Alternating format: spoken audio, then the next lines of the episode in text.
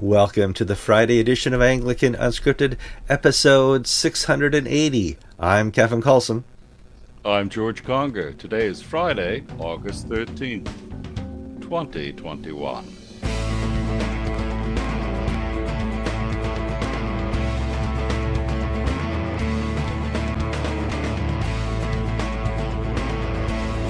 All right, welcome to another program of Anglican Unscripted. And let's get something right out of the way right now. Just click the like. Just boom, boom, smash it, click it, mash it, whatever you want to do. But, and you're done. That's it. You've clicked the like button. You made us famous in the eyes of YouTube and Facebook. They'll give us free advertising. We appreciate that very much. If you want to, you can share the program with your friends or enemies. And if you want to even go further and be really a participant in Anglican Unscripted, go to the comment sections. Read the comments and add your own. A lot happens after we click the publish button. People go there and they they leave their opinions, which we'll talk about later in a moment. If you have not subscribed to Anglican Unscripted yet, I really don't know what your problem is. Um, you may want to seek some counseling, or you know, uh, I don't know. It's time please just click that red button. It'll turn to a bell. Click the bell, and you'll get instant notifications when there is a new program. However, for those of you who do not want to watch us on screen, we have a podcast format, audio only. You just have to listen to these wonderful, vibrant, godly voices. You go to the show notes on our YouTube channel, and you will see a way to click up and sign up for the podcast. George, uh, it's nice up here today in Wisconsin. It's 80 degrees, no humidity. I bet you can't say that where you are. Kevin, it's hot. It's Tarzan hot. It's jungle hot. It's. I just want to sit against the side of the building with a sombrero pulled over my head and wait till the cool of the evening. We've got a new tropical storm coming, Tropical Storm Fred. It's going to hit at about 8 o'clock Sunday morning, just as we start worship. We're going to have uh, the palm fronds flying everywhere. Mm-hmm. But right now, it's it's, uh, it's bright sunshine, but also humidity, so that the heat index has been over hundred uh, degrees uh, every day this week. And well, you, you, just, when you walk outside, don't want to do a thing. you can go to Starbucks and get an iced coffee, or you can go to Dunkin' Donuts, uh, another American coffee place, and get iced coffee. Can you get iced uh, tacos at Taco Bell? I mean, what, what do you do to, when you're in the heat of summer down there, other than just sit in front of the AC? Not much. Not much. no, it is hot. Actually, actually, actually, many of uh, many of my parishioners uh, this time of year take sleep uh, during the heat of the day. Mm. Uh, they uh, sleep from about uh, one o'clock to three o'clock, and they stay up past midnight. Get up at five a.m and so you'll see people outside doing their lawn uh, at 6.30 in the morning uh, because it's the only time when you really can be comfortable in working outdoors if you're older well that's why i'm not in florida this time of year george all right let's move on to our good stories uh, we got three good stories we're going to run through uh, for you um, because we really want to build up the good story portion of the program. It's not going to be half the show. No, because it is hard to find good stories that are interesting to you as the viewer, but the, that are Anglican or Christian in perspective. The first one, George, comes from the Philippines. Yes, the Iglesia Filipina Independiente, IFI, which is a full communion partner of the Anglican Communion. And the Roman Catholic Church signed a mutual statement uh, this past week. Uh, the IFI broke away from the Roman Catholic Church about 100 plus years ago uh, over the issue of uh, Spanish bishops. The Philippine priests wanted their own bishops who were Filipino, not Spanish, and the hierarchy was almost all Spanish. And it was a nationalist movement, and they broke away from the Catholic Church, and there were mutual denunciations and excommunications. And that is now being moved to the past, where they're recognizing each other's uh, sacraments and orders, and it's just uh, good to see uh, the church coming together after a hundred years of difficult uh, uh, relations. No, I mean that is a really good news story because oftentimes we just see people set in their ways forever and never make that uh, step into reconciliation, somebody has to make the first step. And the 1st mm-hmm. step, I always say, is 90% of the journey. And here, somebody said it's, it's time, and it was time because everybody is willing to sit down, uh, talk it out, and say, yes, your your ministry and your ministry is viable and needed. Good job, guys. We appreciate that. Uh, we also have a new bishop in Uganda. Yes, uh, I think it's Charles Loum. I'm not certain of his first name. Mm-hmm. L U O M is his last name. he is J- Godfrey Loum. Excuse me. That's right. Godfrey, Godfrey Loum was had been elected by the Ugandan House of Bishops to be Bishop of Northern Uganda, which is the name of a diocese. Now, Northern Uganda is a special place. It has been ravaged by the Lord's Resistance Army since the late 1980s, where whole villages have been, whole regions have been depopulated, and the people moved into displaced person camps protected by the army to protect them from this guerrilla group that are frankly crazy. Um, one of and one of these uh, displaced persons uh, was a young as a boy. He had to move out of his village. It was burned down, and he was a refugee. Uh, he managed to educate himself, had a religious conversion, went on to seminary, and now he's going to be bishop of northern Uganda. He's a local. He's somebody who has survived the traumas of near civil war, and it's wonderful to see God raising up uh, people to do his work in these difficult places, especially somebody who has been there and done that and is one of them. Um, it, uh, I don't uh, have anything negative to say about missionary bishops from overseas. That's a wonderful gift from God. But there are times when a local people, uh, the uh, in this case the Acholi people, really benefit from having one of their own be their bishop and lead them forward. But I also think this is the goal of many missionaries is to to to spark up the locals and to to have uh, ministries uh, for them as they they go forth.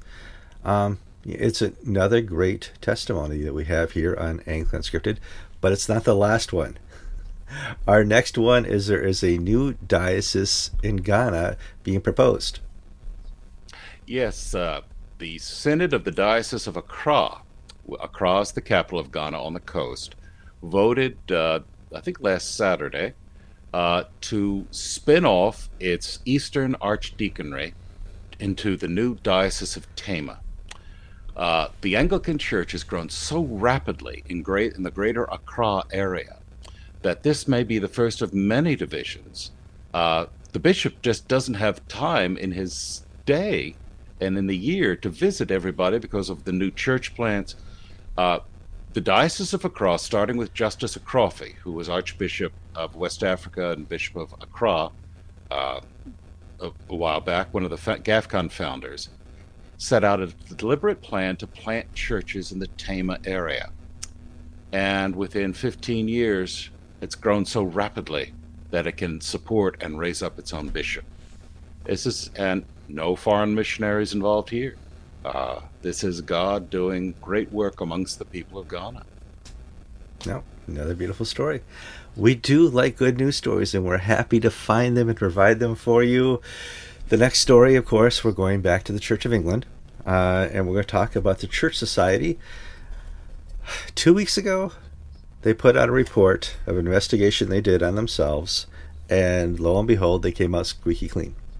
They passed their uh, uh, independent uh, study of themselves, and nothing wrong here. There have been some complaints about that. Why do we believe you? Um, and I thought we'd talk about that because it has come to the pages of the Anglican.ink comment section. And I think it's a good point here that you guys know that Anglican.ink is a uh, a sister site of Anglican Unscripted. We often talk about stories that are on our pages, and we talk about comments once in a while. I need to talk about the comment policy because some of you have been violating it. The comment policy is real simple, and I have one dedicated person. His only job, other than being a priest, is to monitor what goes on in the comments.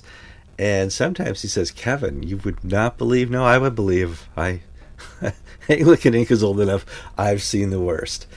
We don't allow name calling, hostility, going off the topic. We don't allow trolling in the comment section. We don't even allow URLs unless they link to a Bible um, or they're extremely relevant. You can't just go and, and answer comments with URLs. They, they automatically go to spam, and my comment moderator would he would have to unspam that. Um, commenters are allowed to be, and this is very important. You're allowed to be wrong. Otherwise, what's the point? You know, you are allowed to go on there and make your opinion. You're, and you're allowed to be wrong. You're allowed to be uh, heresy, heretical. Can't even say it's Friday. Heretical. There we go. Jeez, Kevin, that's you should know that word. Your whole ministry is based trying to, to get rid of it. You're allowed to be angry. You're allowed to be happy. You're allowed to be on topic. But most of all, you're allowed to be godly. You're allowed to avoid making comments if you don't want to make a comment where you think you're going to say something stupid and be offensive and cause a bigger problem. I, I finally learned to do that on Facebook recently. So these are our, our suggestions for when you when you want to comment on Anglican.ink. Don't do the name calling. Don't do the hostility. Don't go off topic. Don't troll. I have a link at the very top of the website that says comment policy. I do recommend you familiarize yourself with that, and you and I will get along just fine. George and you will get along just fine. My very active moderator, poor guy, will get along just fine. Um, I say that because there was a blow up this week on Church Society News, George. What is going on? Well, I received a number of emails from people, uh, some from strangers, some from people who I know very well and really trust their opinions, saying this Church Society report's not entirely straightforward. Uh, there's more to meet the eye. And the question was, why did you post it? Well, because it's a press release. Mm-hmm. And it's labeled as a press release. And it's labeled under the name of the author or the head of the Church Society, Lee Gatiss. It is not a news story where I seek to balance and present both sides. It is a press statement from one side. And the person about whom the report was written said, Why did you do this? And I said, Well, I welcome you. I ask you, you if you have a response to make, make it, and I'll print it as well. Mm-hmm. Well, the, the first yeah, thing they did was they. let's back up. Which, for the entirety of Anglican Ink's 10 or 15 years, we've done that. We've always tried to present both sides of the story and press release after opposing press release after opposing press release. We do that. We want you, the reader, to be able to decide for yourself what the truth is or what the real facts are in this. And we present both sides because we know you are an educated, godly audience. And if you have any questions, you can put them in the comments. Okay, George, continue on. Yeah, like when we did the South Carolina lawsuits, we'd put up something from Bishop. Lawrence's diocese and something from the Episcopal Link diocese on the same issue, and you could read them for yourselves and see where the truth lay. Uh, on Anglican Unscripted, we'd tell you what we think, but Anglican Ink., we'd allow you to make up your own minds. Well, in this particular case, uh, we the offer was made, tell your story, and the person decided to, to respond not with a story, but with comments. The first was just a URL with nothing else. Well, of course, that'll automatically get canned. The second was uh, a personal attack on another commenter uh, that was inappropriate. You know, we don't allow you to. Uh, we'll defend your right to be stupid to the death and to be wrong to the death but we're not going to tolerate you being uh, slanderous. Slander. Well, yeah. I mean, basically, impugning the motives and character of other people in comments that you only know through the comments. Yeah. yeah. And the third thing uh, was sent to the our moderator sent this to Kevin and I. What what should we do about this? The uh, person uh, made some preliminary remarks and then made a statement that I can see why self, some people would hurt themselves, and I think I'm going to do that too. They made a statement of self harm. Mm-hmm. And Kevin and I said, well, we can't print this because, you know, it's not right to do so. And I immediately, as an Episcopal priest, if someone makes a statement of self harm, uh, it is I've been told from the very beginning I cannot decide on my own if they're telling the truth. I need to pass it to the relevant authorities to find out is this person exaggerating? Is this person about to kill themselves? I can't make that decision. And even though this was a person in England, I still can't walk away from it. Mm-hmm. Um, because Anglican Ink's not a bus station where you can write on the walls and it doesn't matter. Uh, we read and it's we try to be we try to be godly and Christian. Mm-hmm. So I wrote to the bishop of the person, and that bishop acknowledged immediately and said they would pass it to the safeguarding team and the appropriate local authorities. And I wrote back to the person saying, This is what I've done. And they took my email and put it all over Twitter saying what a horrible human being I was because now I was re abusing someone and all this and that.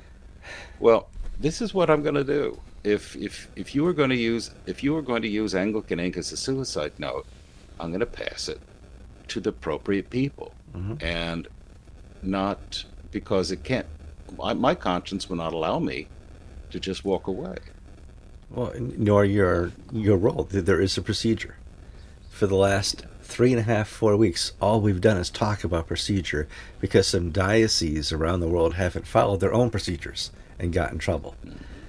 Anglican Ink. and Anglican Unscripted and Anglican TV Ministries, we follow procedures. And one of them is uh, if you uh, make mention of self harm, we're obligated uh, by Anglican TV and by uh, Georgia's Episcopal uh, Church well, to contact a number of years ago. We had we had a we had a commenter write to me privately and say they were abused by an Episcopal priest when they lived in Atlanta. Mm-hmm. And I said, and they gave me the person's name. And I said, okay, I have to write. And I wrote to the canon to the ordinary, the intake officer that I of Atlanta, saying this person has made this allegation about this, and this happened in the past. It was a historic abuse. It's not ongoing and Diocese of Atlanta, and I sent it via certified mail, return receipt requested. Uh, didn't get an answer back. And so I followed up with my canon to the ordinary in Central Florida, who called up to them, and he and it was passed back to me that well, this priest, though he worked in Atlanta, was a priest of the Diocese of Georgia. And so I wrote to the Diocese of Georgia, and I've not heard anything further because the guy has since died. And so what I'm saying is, I cannot be your advocate and prosecutor beyond a certain point, mm-hmm. but I will do everything I can within my system to make sure that I am honoring the the canons and the dignity of the people with whom I am, am involved. Um, so, do we know what the true story is of the Church Society's uh, report? No, don't. There's you know lots lots of different opinions it would be nice if somebody who has a different opinion could cohesively write up uh, something that we could put on Anglican uh, dot ink. That'd be kind of fun uh, t- to hash out the stories because uh, there's always a a bit of truth in everything. There's not not a gospel statement. Don't don't go taking that. No no no. In reports like this, so it'd be uh, uh, interesting to see this further discussed on Anglican.ink. If you want to see all the comments, they're there. Go to Anglican.ink, look for the story you want to, to click on, and you can add your own comments as well. We encourage and that. Just so that you all know, the reason why I even mentioned the suicide threat is because this person put it out on Twitter with my response. Yeah. So it's not like I'm. When they do that, they're viol- They're ending the past relationship uh, of confidentiality. Mm-hmm. Crazy times. But I don't think that's the most craziest story this week, George. Presiding Bishop Michael Curry has entered the COVID fray. In fact, he found in Scripture where Jesus would inoculate to save the children. I'm like, that's cool. And it got picked up by USA Today. They probably paid him for it. Who knows? Um, let's talk about it. Your presiding bishop uh, is quite convinced that there's a scriptural relevance to getting vaccinated to prevent COVID from spreading amongst the earth. And uh, great. George, great, great, great. Well, it, it's one of these things where I agree with his conclusion, but I don't agree with how he got there. Uh, Michael Curry is, urge, is saying that, you know, put aside your pride and be humble and get a vaccine, even if you don't believe it. Do it for the other person. At the end of the day, that's you know basically what I believe. I mean, I may not know what's going on, but I'm not going to put my rights above the needs of the community. And hey, if I if I get sick, I got great insurance. Uh, well, and, and, same here. I mean, I have nothing against the vaccine. I support your right not to get vaccinated.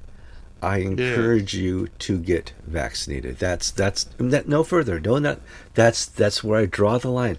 Do I want to talk to you about you know your politics on vaccine? No, that's just my my two statement opinion on being vaccinated. That's it. Yeah. And in our church, uh, all the staff are sort of one mind. We all independently got vaccinated. Yeah. But I've told the congregation, you're welcome here. Welcome to worship here if you're vaccinated or not vaccinated, if you're wearing a mask or not wearing a mask. Um, you're a, uh, an adult. The decision is yours. You should be able to weigh the risks for your own particular circumstances and health if you have a terrible autoimmune disease, I would not. I would follow my doctor's advice and not get a vaccine. Uh, but if you're an 85 year old woman uh, who who lives in a nursing home, I would get a vaccine because you don't know what you're going to catch from the next room.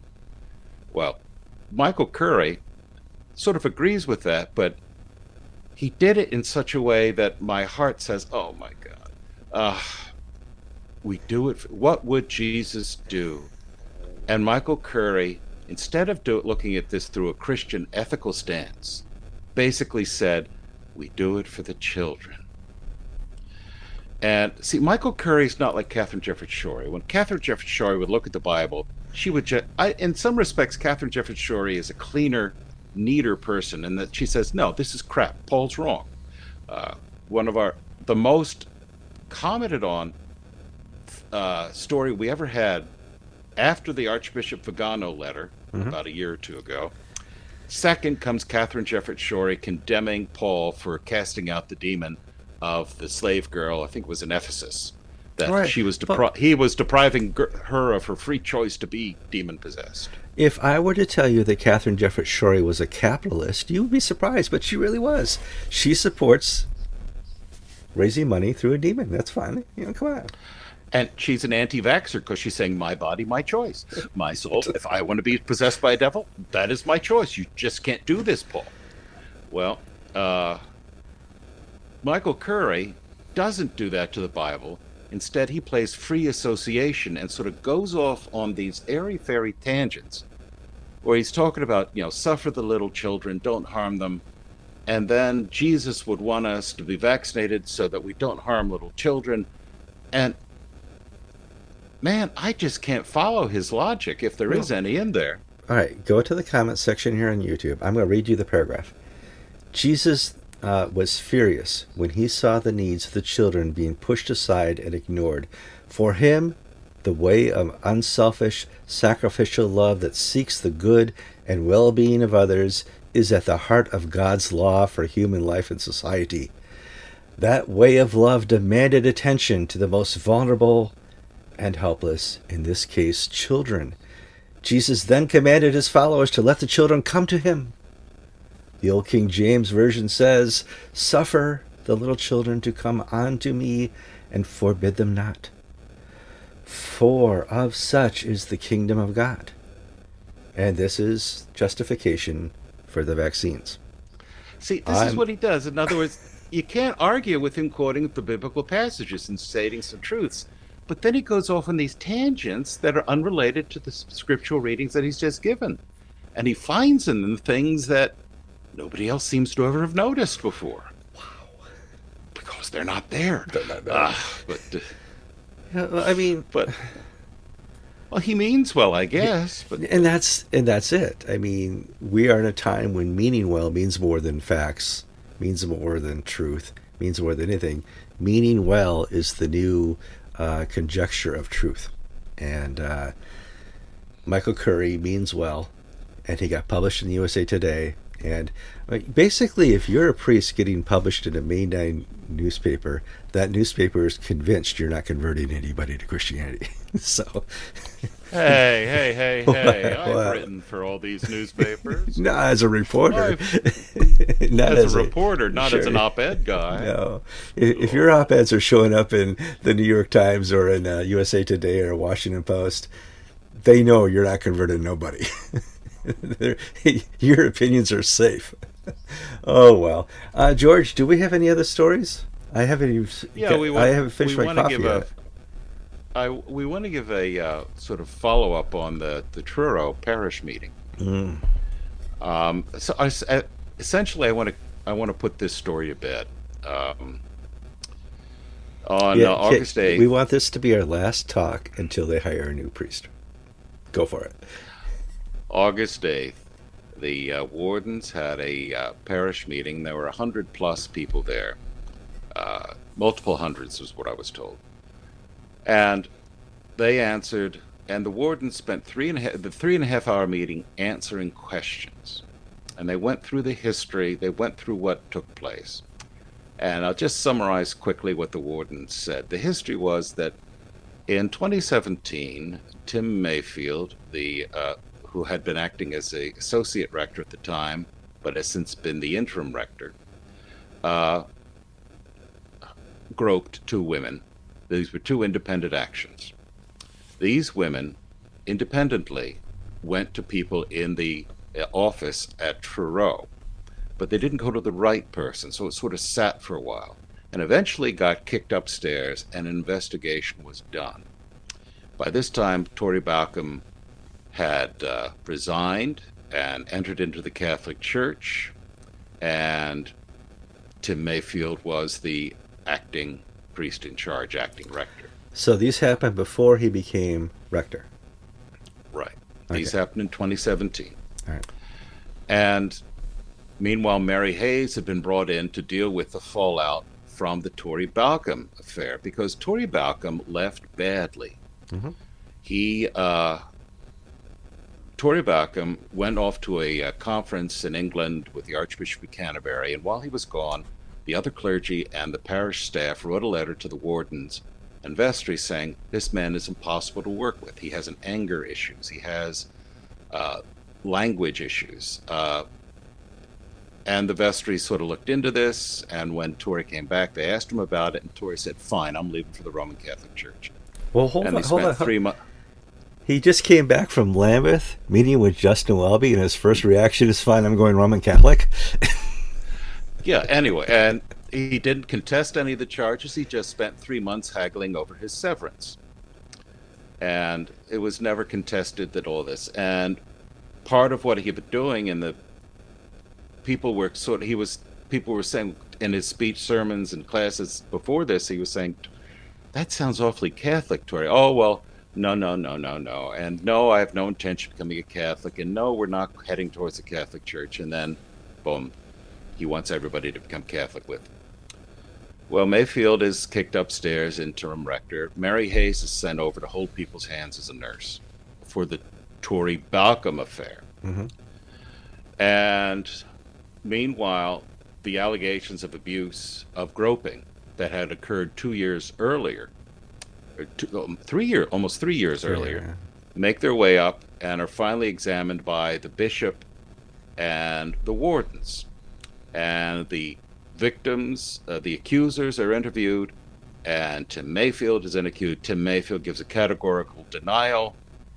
Um, and they can't, you know, he said, she said. So they hired a law firm who specializes in defending clients from sexual harassment lawsuits. So they know this stuff cold. And they did an investigation and talked to everybody who had credible, in, you know, first-hand knowledge. Now, for a lot of people who loved Tim Mayfield, they were never talked to. and they were never allowed given the opportunity to give character references. Well, that wasn't the investigation. The investigation was to talk to the people who actually knew something.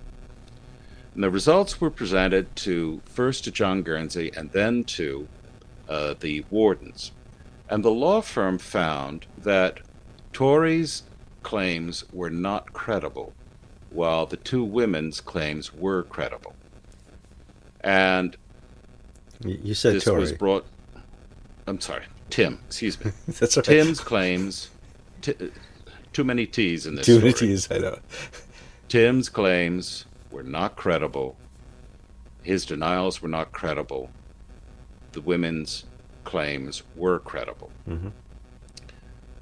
Simultaneous to this investigation, when all this started happening and Tim was sort of stood down uh, by the bishop, everybody was asked not to interfere with the investigation, not to sort of talk up their side and and Tim Mayfield violated this. And he basically was building up his supporters into the congregation to help him fight for his job. Now, this is George speaking. In my opinion, even if he, these charges of groping were not true, that alone is enough to get you fired. Because what you're you're you're being a narcissist. You're putting yourself before the health of the parish. Yeah. Um, it's it's a sort of behavior we see in bad divorces where the parents tell the children this or that, the other. Mommy doesn't love you. And, I love you. Yes. And so at the end of the day, the the the, the uh, Tim Mayfield, who is not an active priest, he just holds a license. He's a Church of England priest. He holds a license from John Guernsey. Uh, that license was withdrawn, and he was asked by the vestry. You're not. He was asked by the vestry to step. But the ward. Excuse me. He was not asked by the vestry. He was asked by the senior warden to step down. And the vest and the vestry unanimously agreed upon his severance package and everything else.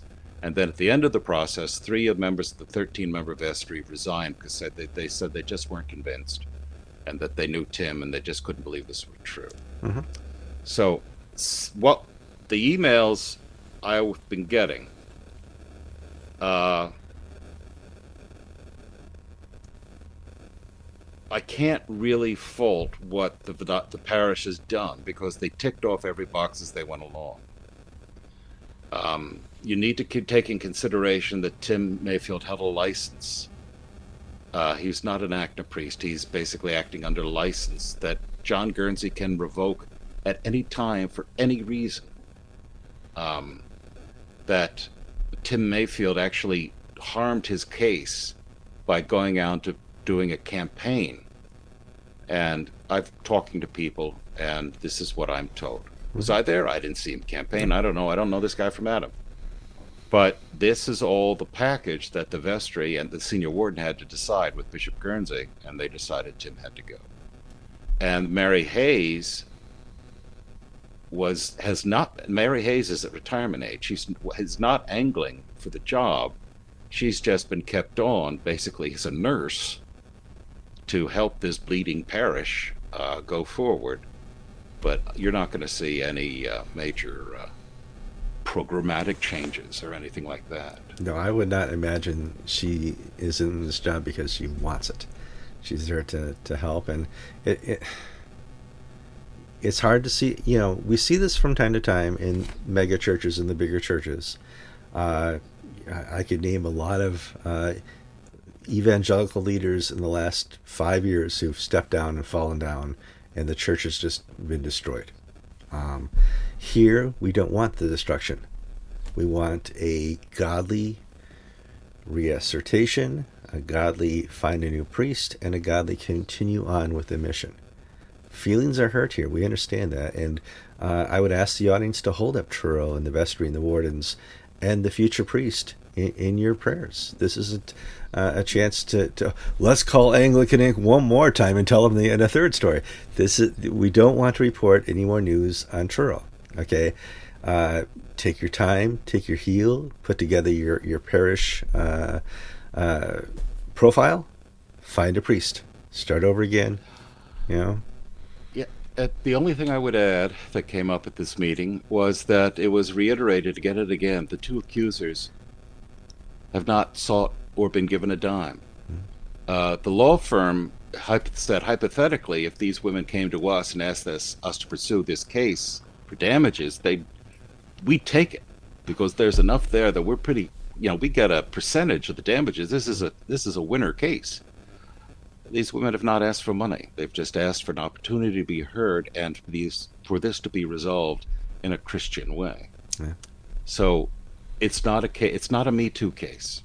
It's at all uh, because Me Tooism is almost the opposite of Christianity in many ways. But, uh, Yeah, as we're, we're finding out real quick here in the ACNA. Oh well, okay. So that's uh, George. This is thirty-five. We're a little short today. It's Friday. We're giving you the extra. Yeah. we have George Carey, hero of the hour. You want? Okay, then we got time for that, and that'll take us up to forty-two minutes. George George Carey has put out his opinion on Justin Welby, and how much backstory do we give? Because the backstory is basically the entire administration of Justin Welby as Archbishop of Canterbury. Uh, Archbishop uh, Justin Welby took office, and he started uh, doing things that were just kind of weird. And we got contacted by some people with George Carey, uh, family or friends, said, You're not going to believe this, but they took away George Carey's PTO, um, his, his license to preach. What? what? Who did? Justin Welby. And so we're just like, oh, wait a minute here. Well, clearly they, they have him on videotape doing something. And years later, there was nothing, George.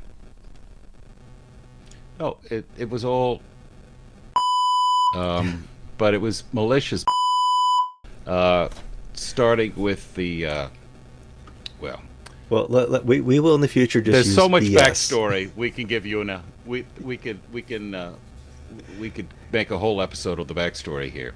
But there's the Save the Parish campaign being run out of by Marcus Walker, the rector of St. Bartholomew the Great in Smithfield in London, Yeah. which is pushing back against the uh, planned further over centralization, where programs are being pushed down from above and money is being starved from the parish system and being put into whatever the consultants and the MBAs are telling the bishops to do. George Carey entered the fray by sending a letter to the Save the Parish campaign saying the current leadership of the Church of England is doing an appalling job. Yahoo, George, tell it like it is. George Carey is comes full. He's swinging with both uh, fists, firing with both barrels. He doesn't name Justin Welby, but it's perfectly obvious who the current leadership of the Church of England is. Where, uh, well, uh, is saying that this over centralization and top down uh, management and top down uh, everything is just destroying the church. Uh, Giles Fraser, who's a uh, uh, we've been acquainted for 20 plus years. Uh, he's a very liberal Church of England priest. Uh, he's a prolific commentator and writer. You'll see him on the BBC maybe once a week. He's in the Save the Parish thing, and he made a comment the other day that you used to open the Church Times and look at the job section, and 90%, 99% of the jobs were vicar, rector, curate, parish jobs. You open the pages today, and they're these unrecognizable corporate jobs for the church. You know, area advisor on diversity or women's advisor. In other words, the, the money is not being spent on at the parish, it's being spent on more bureaucrats and drones to keep the top heavy Church of Man- England management up and running. We had a funny little comment of on our Truro story on Anglican Unscripted saying, "Oh, Truro is it was from an Englishman who was being facetious. Truro, that's a diocese in Cornwall, uh, where the cathedral is." That's right. The joke of it is, I think there are going to be more people in church at Truro this Sunday than all the diocese Truro.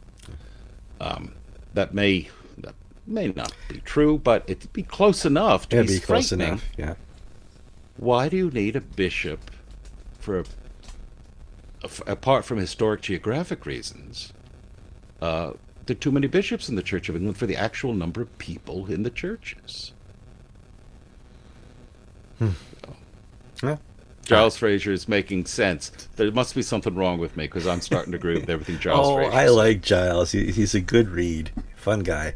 All right, that covers the Friday the third. You have more hair. You have more the hair than he does, so that's, that's why you like it. I do. Well, I glued more on. We'll see if it works. But uh, yep, this is the Friday the 13th episode. We made it all the way through. We wish everybody here a good weekend. Show up on church on Sunday if the local laws allow it.